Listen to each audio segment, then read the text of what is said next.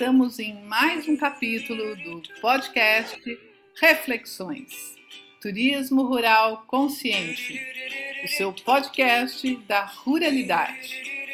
E hoje nós estamos indo lá para as terras do Brejo Paraibano conversar com a Luciana.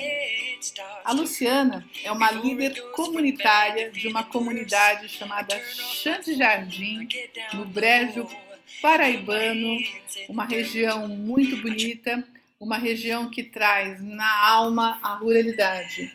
E mais do que isso, a Lu é alguém que acredita que é na mudança e que a união faz a força, procurando sempre um mundo melhor. Essa semana também a Lu é reconhecida como uma das mulheres mais importantes pela Forbes Agro. Mas mais do que da Forbes Agro, ela é importante para a ruralidade. Ela é importante para fazer um mundo diferente, um mundo melhor para a sua comunidade, para a sua realidade e para seu universo de parceiros de Xande Jardim. E mostrar isso para o mundo. Lu, hoje a reflexão é com você. Seja bem-vinda ao podcast da Ruralidade. Bom dia a todos. Eu sou Luciana Balbino e eu sempre gosto de começar a minha fala dizendo que nasci, resido e peço a Deus a graça de, enquanto vida eu tiver, Ele me conceda essa graça de continuar residindo aqui na comunidade de Xando Jardim, na cidade de Areia, na Paraíba. Xande Jardim é uma comunidade que fica a 7 quilômetros da cidade de Areia e a 118 quilômetros da capital, João Pessoa. Areia é uma cidade do Brejo, que fica a 618 metros de altitude ao nível do mar, no alto de uma serra chamada Serra da Cupaoba. E pelo fato de estar no alto da serra, as temperaturas variam de 14 a 22 graus.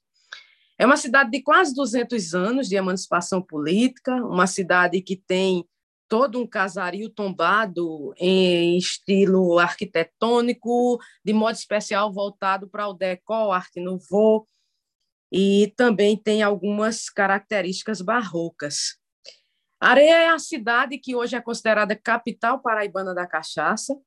É uma cidade que está em quarto lugar no país como a cidade que mais, a quarta cidade que mais tem estabelecimentos registrados produtores de cachaça. E muita gente vem para a areia para degustar dessa cachaça, para sentir frio ou para visitar a cidade. E a gente, na comunidade de Xande Jardim, quando estávamos, eu e meus amigos, que fazemos a Associação para o Desenvolvimento Sustentável da Comunidade de Xande Jardim, quando a gente estava na idade de ou ficar aqui na cidade ou ir para os grandes centros à procura de trabalho, a gente resolveu ficar aqui e por, pelo fato de Areia ser uma cidade turística, a gente resolveu empreender através do turismo também. De modo especial, que a gente chama de produção associada ao turismo e turismo de experiência. E aí começamos um trabalho consciente no Parque Estadual Mata do Pau Ferro. E quando eu falo consciente, é porque esse ano a gente teve a alegria de fazermos parte desse grupo Turismo Rural Consciente, mas antes de fazermos parte desse grupo, a gente já trabalhava de forma consciente, sustentável e eu gosto de dizer com muita harmonia com a natureza e com tudo que o Senhor Deus nos permitiu. E a gente começou o nosso trabalho no Parque Estadual Mata do Pau Ferro, recebendo pessoas para visitar a mata, depois a gente inventou piquenique na mata, depois a gente inventou dinâmicas de relaxamento, inventamos o passeio a cavalo, passeio de bicicleta, inventamos também é, as oficinas de compostagem, produção de mudas. Depois tivemos a ideia de abrir uma fábrica de polpa de fruta que estava desativada na comunidade. Montamos o restaurante rural Vó Maria, montamos uma vila empreendedora e recentemente inauguramos o sítio Casa de Vó. E como eu vinha dizendo, fazer parte desse grupo tão seleto no país do turismo rural consciente só enfatiza que estávamos certos quando começamos o nosso trabalho e sempre tivemos o cuidado com tudo que vem da natureza, que vem do Senhor Deus, e sempre tivemos aquela vontade também de passar tudo que sabíamos para as outras pessoas que vinham até a nossa comunidade. A gente sempre teve um cuidado de fazer uma trilha com poucas pessoas, para não danificar a vegetação. Sempre tivemos o cuidado de lavar a louça do restaurante com bacias, para que a gente não pudesse gastar muita água. Sempre tivemos o cuidado de reciclar o nosso lixo, para que a gente pudesse gerar trabalho para os catadores de lixo. Sempre tivemos cuidado de colocar calhas nos nossos equipamentos para a gente poder pegar aquela água e usar aquela água que Deus manda pelas chuvas. E sempre tivemos muito cuidado de não usar descartável. Sempre tivemos o cuidado de o mesmo talher que embrulha, o mesmo guardanapo que embrulha o, ta, o talher, serve para as pessoas se limparem, para que não usem mais esse mais papel. E quando a gente inaugurou o sítio Casa de Vó, a gente foi mais além. Fizemos um sítio onde toda a água do banho, de lavar as mãos, de escovar os dentes, a gente usa essa água num círculo de bananeira. Ela serve para regar a banana que a gente consome depois. Tivemos o cuidado de fazer um TEVAP, que é o tanque de evapotranspiração, para que não haja aquelas fossas tradicionais que muitas vezes contaminam o meio ambiente. Fizemos no sítio Casa de Vó uma horta mandala para lembrar as hortas e, de modo especial, a agricultura familiar e esse costume dos agricultores familiares de plantarem em círculo. Fizemos também no, no sítio Casa de Vó outros equipamentos usando o tijolo manual, usando a taipa. Tivemos o cuidado de não danificar a vegetação existente. Plantamos um gramado para que não houvesse o desgaste do solo. E tudo isso hoje faz com que a gente olhe para trás e se alegre. E veja que isso é o futuro.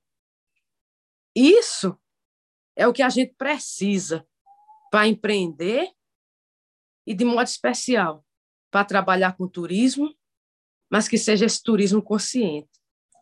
E o que eu acho mais bonito é que nós completamos um ano agora, lá no sítio Casa de Vó.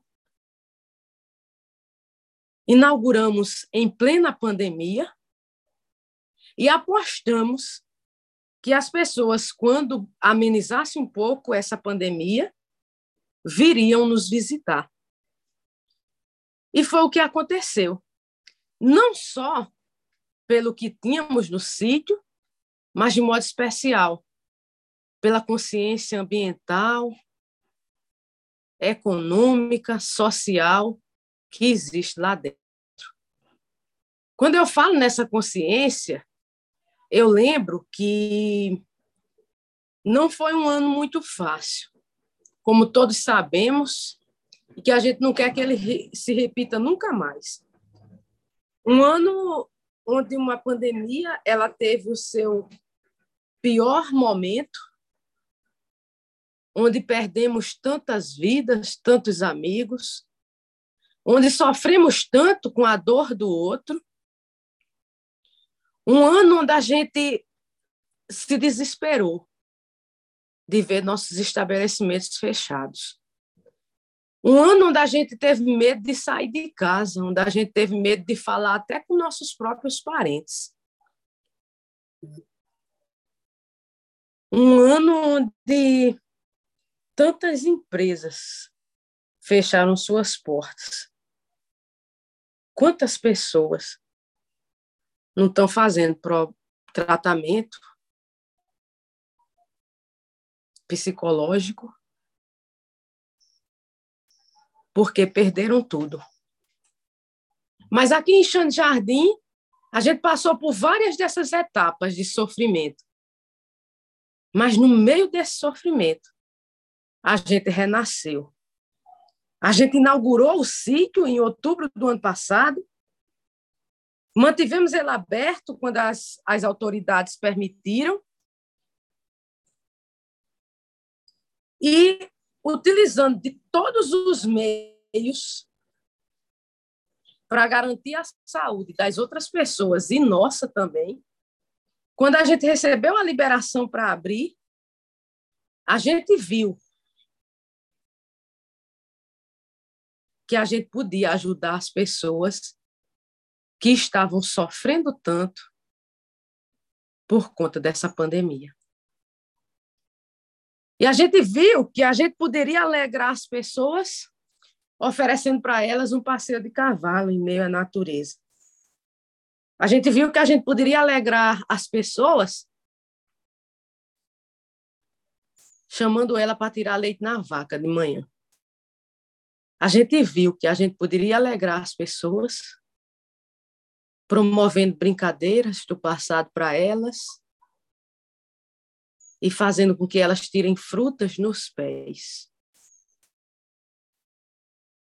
E hoje a gente vai se encaminhando já para o encerramento do ano, estamos no mês de outubro, faltam apenas dois meses para terminar o ano. E eu olho para trás e vejo, meu Deus, que ano tão difícil, mas que ano tão bom. Porque todas as expectativas e todos os estudos levava para a certeza que quando amenizasse um pouco essa situação, as pessoas viriam procurar lugares mais próximos das cidades, que não precisasse de avião para ir, e que eles pudessem vir de carro. E os nossos estabelecimentos aqui na Xande Jardim, a partir do momento que as pessoas se vacinaram, porque é outra coisa que a gente tem que deixar gravado, foi um ano triste, terrível, desesperador. Mas foi um ano também onde nossas esperanças renasceram nessa vacina. E a gente está vendo que a vacina mesmo com tanta gente falando mal dela, mas se hoje a gente está com nossas portas abertas, se hoje a gente está com 64 pessoas nesse momento trabalhando numa comunidade rural, é porque essa vacina trouxe o resultado e está permitindo que isso aconteça.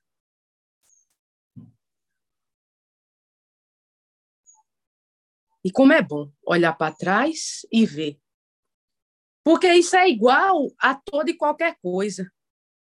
Sempre depois de uma tempestade, vem a calmaria. E acho que nesse momento a gente está vivendo essa calmaria. Uma calmaria que vai voltar para o normal. Porque eu tenho certeza, se a vacina mostrou ao longo desses meses a diminuição no número de mortes, se mostrou os hospitais vagos, se mostrou as pessoas mais otimistas. Eu acredito que quando tiver todo mundo vacinado, a gente essa história da pandemia vai ser uma coisa do passado. Quando a gente não vai lembrar com, com nenhuma saudade. Mas a gente também vai saber que foi por conta dessa pandemia que as pessoas vieram nos visitar. Porque antes eles iam para outros lugares mais longínquos. Mas como eles não puderam ir, eles vieram nos conhecer eu tenho certeza que vão voltar e vão trazer também outras pessoas. Esse ano também, de 2021, nós aqui da comunidade e vários outros estabelecimentos aqui da cidade de Areia passamos a participar de um grupo muito seleto, muito bonito, que trouxe para a gente cada vez mais a certeza que estávamos no caminho certo. Esse movimento do turismo rural consciente nos fortaleceu. A gente viu na união de todas as pessoas que ali estavam quando era que a gente poderia abrir nossas portas, quais eram as regras que devíamos seguir, se era hora ou não de abrir. mas de modo especial. Foi através desse grupo, das nossas conversas, que a gente também conseguiu fazer com que as pessoas acreditassem no nosso trabalho e que podiam vir nos visitar com consciência, sem medo. Que podiam vir nos visitar com segurança. Então, eu sou muito grata, porque uma coisa é você fazer sozinha, é você peitar, encarar e abrir suas portas. Outra coisa é você ter pessoas a seu lado, lhe dando força, mostrando como era que a gente deveria abrir quais eram as regras para seguir e refletir o que podíamos e o que não podíamos fazer. Então, esse ano de 2021 ficará marcado como um ano onde o trade turístico do Brasil se uniu em torno de uma proposta para fazer com que o turista ficasse cada vez mais seguro, cada vez mais consciente. E eu tenho certeza que isso daqui para frente vai ser uma bandeira. Vai ser uma norma a ser seguida. E que a gente vai continuar segurando a mão um no outro, ficando cada dia mais forte.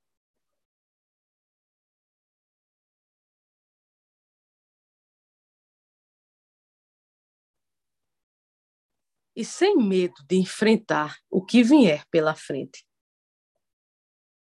Esse ano de 2021 também, ele está se encerrando com essa grande novidade.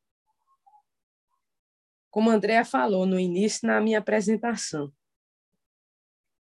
De ser uma mulher que trabalha com agricultores familiares, que trabalha com turismo, uma mulher pobre da zona rural da cidade de Areia, do interior da Paraíba, do Nordeste, mas uma mulher que está no meio das 100 mulheres mais poderosas do agro, mesmo não sendo agro.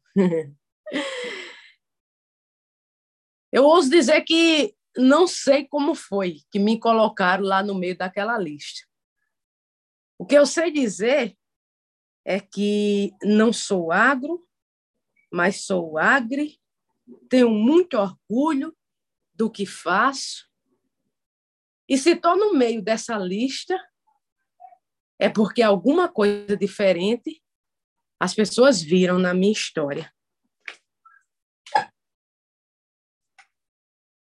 Confesso para vocês que já tinha até ouvido falar nessa revista Forbes, mas eu não sabia do que se tratava.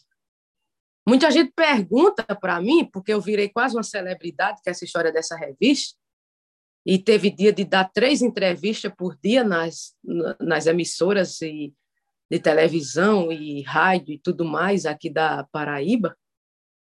E a principal pergunta que todo mundo faz é como eu recebi essa notícia. E eu digo a todo mundo que recebi foi com surpresa, mas nem dei o devido crédito a ela, porque eu não sabia do que se tratava. Só depois, quando começou a repercussão nas redes sociais, e muita gente parabenizando, agradecendo, dizendo que estava orgulhoso de me ver no meio daquele povo, foi que eu fui entender que se tratava de, umas, de uma das maiores revistas de economia e negócio do mundo. E hoje eu já me já estou assim recebendo a notícia com mais alegria, porque estou vendo que ela fez com que a agricultura familiar, o turismo, e vamos dizer a produção associada ao turismo, o turismo de experiência, o turismo de base comunitária, ele está ganhando cada vez mais espaço. E eu acho que é um espaço que não tem mais volta, que as pessoas vão ter que se render. vão ter que se render que a gente existe, a agricultura familiar existe, o turismo de base comunitária existe, e que merece ocupar, sim, todas as posições de toda, em todo e qualquer jornal, revista, seja o que for, que fale de agricultura, que fale de campo, que fale de ruralidade. Porque nós vivemos no campo, vivemos no meio rural, assim como todas essas outras pessoas vivem. E a gente também merece ser reconhecido, também merece sair nessas revistas, e seja lá no que for, porque essa nossa história encoraja outras pessoas. E ela precisa, sim, ser conhecida. Ela precisa, sim, ser explorada. E ela precisa, sim, ser divulgada. Para que mais pessoas conheça, se orgulhe de viver no campo e que tenha certeza que não precisa sair do campo para ter qualidade de vida. É possível, sim, viver no campo com dignidade. E por isso que hoje eu estou tão feliz de estar nesse grupo tão seleto da revista Forbes. Eu estou vendo pessoas vindo nos conhecer porque me viram nessa revista. E quando eles vêm até Xande Jardim, eles não vêm só até Xande Jardim. Eles vêm até a Areia. Eles vêm até o Brejo da Paraíba. Eles vêm até a Paraíba. Então, a minha luta ao longo de toda a minha vida para que minha comunidade ficasse conhecida, porque essa era a minha luta. Nunca foi ser conhecida no mundo, nunca foi ser conhecida no Brasil. O que eu queria e sempre quis e vejo isso hoje acontecendo, é ver minha comunidade, Chão de Jardim, pequenininha, lá no interior da Paraíba. Mas uma comunidade que tem orgulho de dizer somos da zona rural, estamos trabalhando aqui, estamos tendo qualidade de vida aqui e não precisamos sair daqui para nenhum lugar para viver com dignidade. Porque a gente entendeu que unidos somos muito mais fortes, que unidos a gente pode fazer grandes coisas. E a gente precisa repassar isso para o mundo, para que as pessoas também que ainda não são unidas se unam em prol de uma causa. E que essa causa seja sempre o desenvolvimento dessa comunidade. E hoje, indo já para o final do ano, eu olho para trás e vejo que tudo que eu fiz valeu a pena e que fazia tudo de novo. Mas não para estar em revista Forbes, não para ser entrevistada ao vivo pelas emissoras de televisão, não por ter programa como é de casa, o Ana Maria Braga interessada em fazer reportagem comigo. Por nada disso. Eu vejo que valeu a pena toda a minha luta quando eu olho no olho daqueles que me acompanham, que veem em mim uma inspiração e tem vontade de imitar o meu trabalho. mas de modo especial, eu vejo que valeu a pena quando eu olho para o povo da minha comunidade e vejo eles felizes e realizados por estarem trabalhando e por não precisarem sair daqui para ter qualidade de vida. Então eu termino esse ano grata a Deus por ser tão bom e por fazer com que eu esteja trilhando um caminho e indo em lugares que nem eu nem eu mesmo imaginava que iria. Então muito obrigada, meu Deus, por ter me feito a pessoa que sou. Muito obrigada pelas pessoas que o Senhor colocou no meu caminho. Mas muito obrigada, meu Senhor Deus, principalmente por ter passado por um período tão difícil como essa pandemia e de chegar no final do ano com mais motivos para agradecer do que pedir, com mais motivos para ser feliz do que para ficar triste. E muito obrigada a todos vocês que tiraram esse tempinho para ouvir esse podcast e que ele possa ajudar vocês também a olhar para trás e perceber que foi um ano difícil, mas com a ajuda e união de todos, passamos por todas essas situações e terminamos o ano muito bem e com a esperança de dias melhores. Obrigada, Andréa Roque, pelo convite me coloco sempre à disposição para o que você e todos aqueles que nos escutam precisarem de mim.